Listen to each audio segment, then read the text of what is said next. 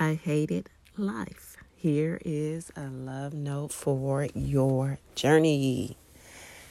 I hated life. So I know this is like, wow, because I don't even like to say the word hate. But there are things that we're supposed to hate, so I'm not going to say that.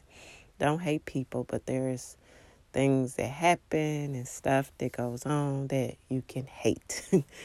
but this particular love note, I started reading this last night. I was going to do one last night. And I kind of sat there and started reading, and then I I uh, just said I would finish it up in the morning. So when I got up this morning, um, I went back to it. I said, Lord, where are you taking me? And I opened back up in the book of Ecclesiastics. I had read from that one uh, yesterday clocks and calendars and the cycle of life and how it repeats itself.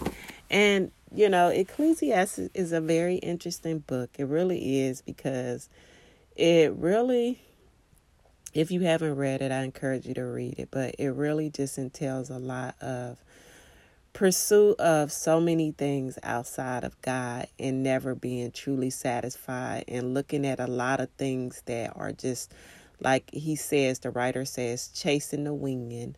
Uh, you pursue all and search all these things, and this is what Solomon did, and he he just was like, you know, I hate life. This, you know, when I step back and I look at all I did, all I had, you know, he started looking from uh, all, you know, everything that he did and had, and still there was no true, you know, happiness when it's a pursuit without God. And so he just was one again to have everything. And I think that this is good for all of us to just, you know, stop and and look and just you know, look back and say, hey, wait a minute, you know, and look at our lives and, you know, am I pursuing, you know, the pleasures of life and all the things that I can gain? And there's nothing, you know, wrong with it, but it don't truly give you satisfaction. Nothing outside of God can truly satisfy you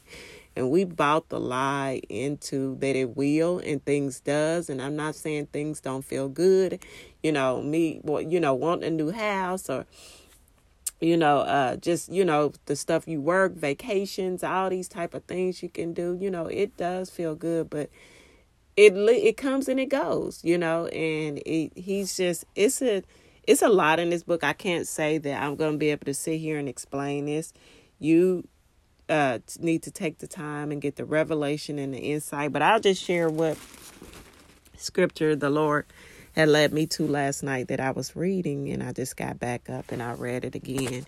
And so I am starting from Ecclesiastics um, 2 1 through 17, and it reads I decided to enjoy myself and find out what happiness is, but I found that it is useless too. I discovered that laughter is foolish, that pleasure does you no good. Driven on by my own by my desire for wisdom, I decided to cheer myself up with wine and have a good time. I thought this might be the best way people can spend their short lives on earth. I accomplished great things. I built myself houses and planted vineyards. I planted gardens and orchards with all kinds of fruit trees in them. I dug ponds to irrigate them. I bought many slaves, and there were slaves born in my household. I owned more livestock than anyone who else who had ever lived in Jerusalem. I also piled up silver and gold from the royal treasures of the lands I ruled. Men and women sang to entertain me, and I had all the women a man, a man could want. Yes, I was great, greater than anyone else who had ever lived in Jerusalem. And my wisdom never failed. Anything I wanted, I got. I did not deny myself any pleasure. I was proud of everything I worked for, and all this was my reward.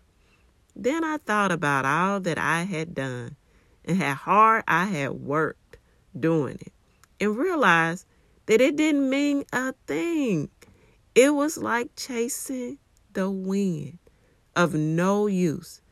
After all, a king can only do what previous kings have done. So I started thinking about what it meant to be wise or reckless or foolish. Oh, nap. Oh, I nap. I'm sorry. Oh, I know wisdom is better than foolishness, just as light is better than darkness.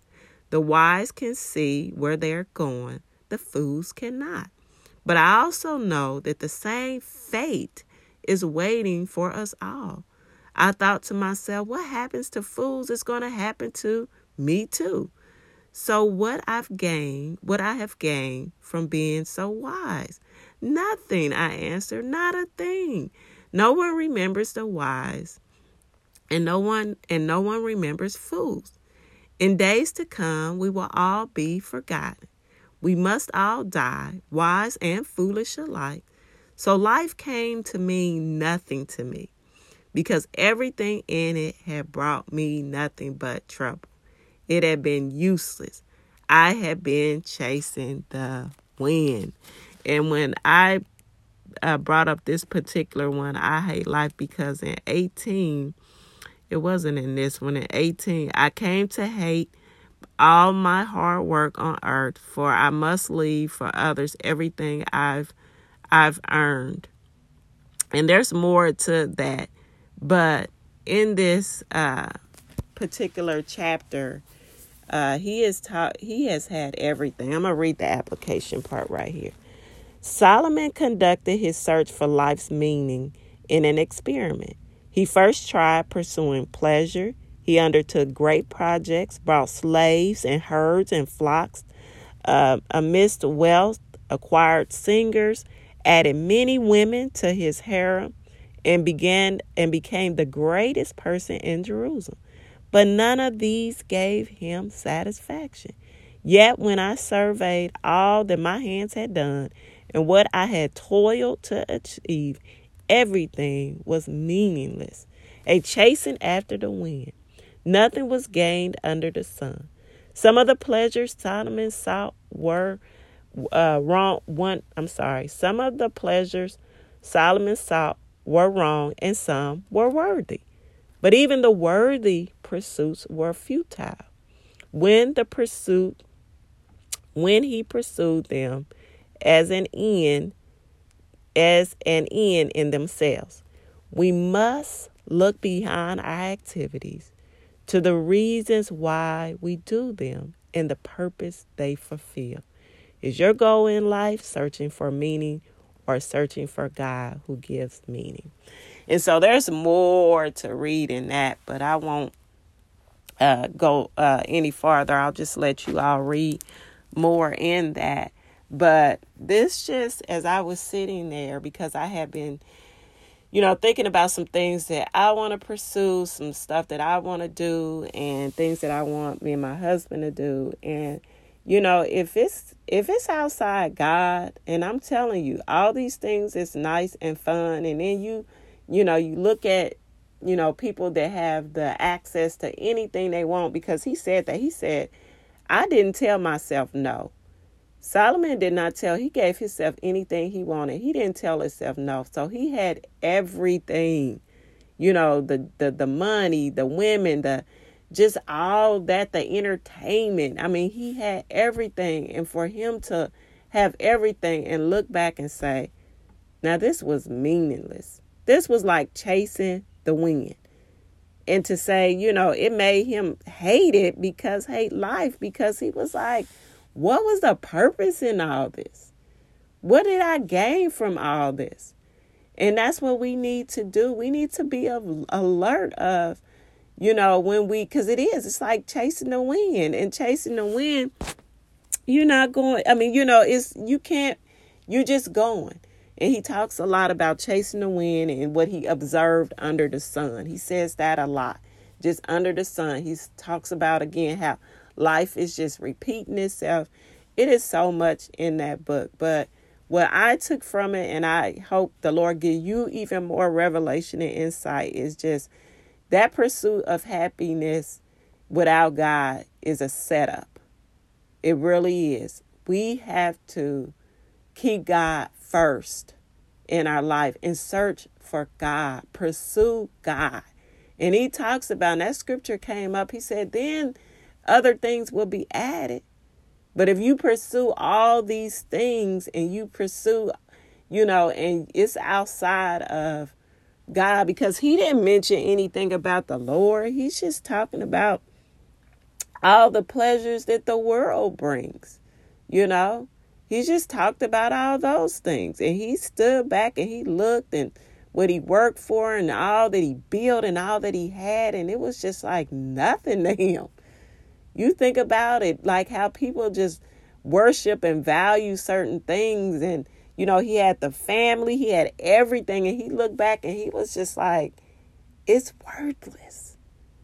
You know, that's just, that's just, that's something, you know, for, you know, a person and, and the wisdom to be wise as well. You know, so read back over that. I'm I'm gonna I'm gonna sit with that a little bit more and just you know allow the lord to keep speaking to my heart because in a day and a time that it even you know our young ones and growing up and you know they you know they they want to be you know they finances right they want this they want all this stuff and you you see all this stuff. You see all this that you see in the world and i mean it looks good and some of it is good and feels good. But again in pursuit of that outside of God is again it's a setup. It's just it's meaningless. It's just, you know, and so to have this as your foundation will guard you from trying to to to to pursue things and do things that, you know, with and even when I say with wisdom, yes, with wisdom, but the Lord, you know, Father, invite the Lord in. Help me, Lord you know so be encouraging that. I feel like i'm explaining what i have. The lord has given me with ecclesiastes as much as i can because i am like wow. So be encouraged. Continue to read that um, and as the lord gives you more love notes for your journey